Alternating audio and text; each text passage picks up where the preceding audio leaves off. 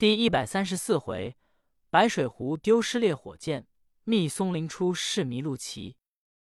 话说老道、楚道律正要杀雷鸣，陈亮、济公禅师赶到。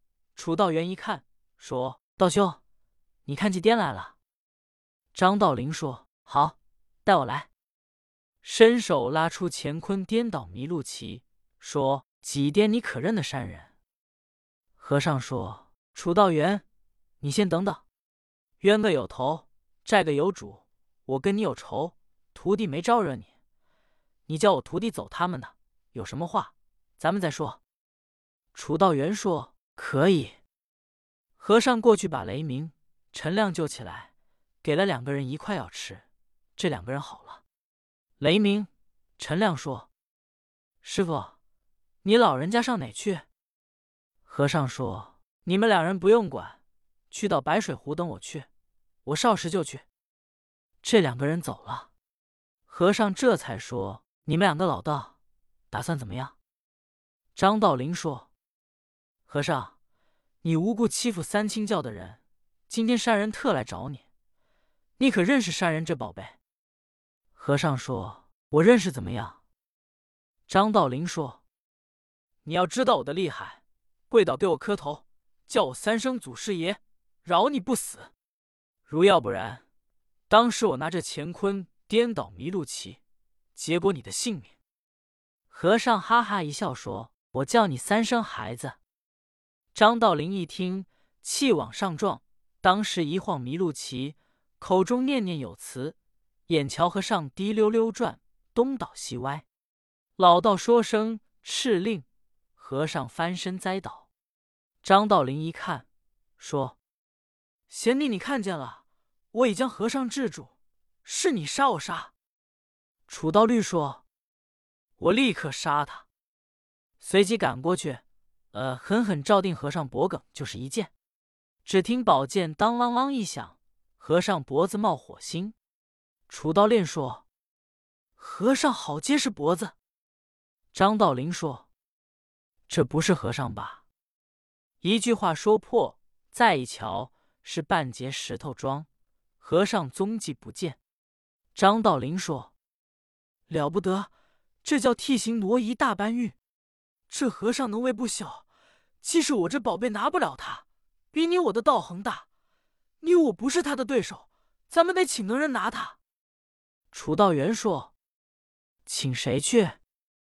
张道陵说：“请你师爷爷子霞真人李寒林去。”楚道元说：“不行，我师爷爷绝不管。”张道陵说：“你爷爷或者能与帮助更妙，不然到八卦山去请坎离真人鲁修真来，他有一宗镇县之宝，明日乾坤子午混元袋。”无论什么妖精装在里面，一时三刻化为脓血；捣动金仙装在里面，能把道行没了；连西方的罗汉装上，都能把金光散了。楚道元一想说：“也好。”二人这才够奔八卦山去了。和尚借遁法走了，回归白水湖。刚来到湖岸，雷鸣、陈亮赶过来行礼说。承蒙师傅救命，要不然已死在老道之手。和尚说：“不便行礼。”雷鸣、陈亮说：“师傅，那台上捉妖的和尚是谁？”济公说：“那是假祭颠。”雷鸣说：“怎么祭颠还有假的？”和尚说：“那是自然。你瞧，了不得了，这个假祭颠要了不得。”雷鸣。陈亮瞧着也不懂，就见湖里出来这股阴阳气，把他这股黑烟压的剩了有几尺，再要少待片刻，把黑气吸没了，阴阳气一卷，就把他卷到湖里去，他这五千年道行就完了。眼瞧着假祭颠热汗直流，法台咯啷咯啷直响，济公禅师心中有些不忍，这才口念阿弥陀佛，由腰里把僧帽拿出来戴上。和尚说：“烈儿，给我拿个折。”陈亮一想，这倒不错，把陈宇去了，净吃亮。立刻给和尚把僧袍拿了个折。和尚把容渊紧一紧，说：“雷鸣、陈亮，你两个人上西边铺子门口与搭底下去，我和尚有事。”雷鸣、陈亮就到铺户廊檐下去一站。和尚恭恭敬敬冲西北磕了三个头，起来也到廊檐下一站。少时云生西北，雾长东南。陈雷一响，大雨点真有钱大；赶惊雷一响，辟邪狐狸。这股阴阳气收回去了。台上贾继颠也怕雷，他也是妖精。自己一想，得找个有造化的人可以躲避雷。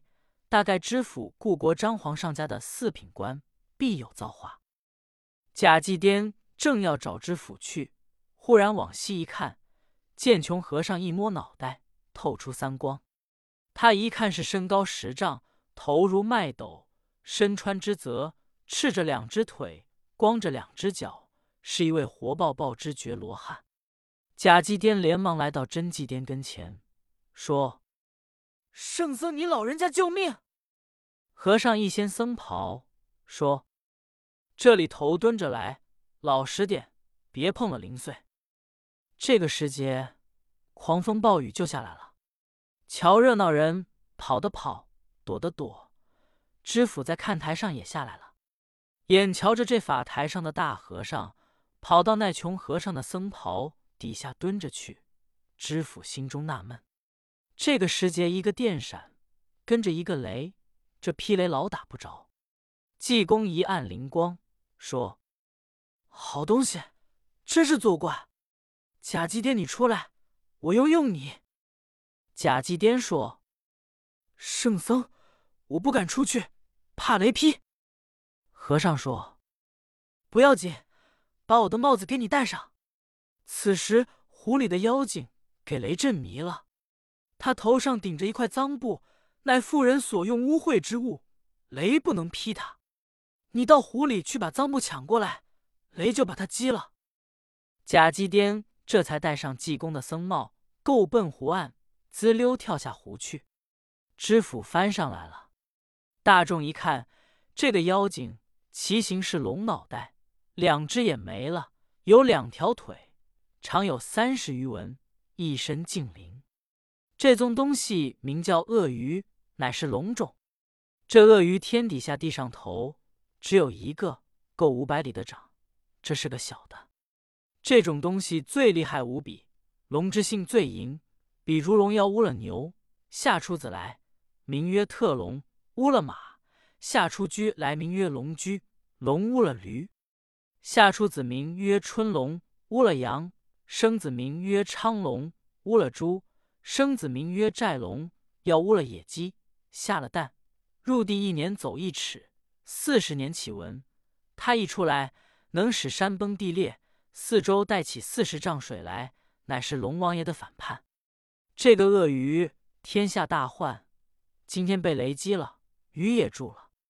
知府知道是穷和尚的法术，请的雷，这才下了看台，过来给济公行礼，说：“圣僧佛法无边，弟子深为感念，请圣僧到衙门一叙。”和尚说：“太守大人，你把这鳄鱼叫人抬回去。他那两只眼是两颗碧水珠，在内肾囊里取出来，乃是无价之宝。他周身骨头节里都是珠子。”他那两只爪是真巧快，大人，你得这个鱼取出珠子来，胜似敌国之父。知府一听，喜乐非常，吩咐把方才那假祭颠骑的马给圣僧背过来。手下人答应，旁边胡秀章赶过来，说：“圣僧，你老人家上衙门去，我要回家了，在家中候着你老人家。”和尚点头，雷鸣。陈亮、孙道全过来，随着济公左右。和尚上了马，同知府并马而行。刚走到绍兴府东门，忽然济公骑的这匹马一叫，连窜带跳，往北就跑。知府赶紧吩咐人快解马。大众官人都嚷劫，但是谁也没截住。和尚的马一直往北跑下去了。雷鸣、陈亮、孙道全随后追赶，和尚这匹马奔走如飞，跑下有二十多里来。和尚说：“好东西，真够。”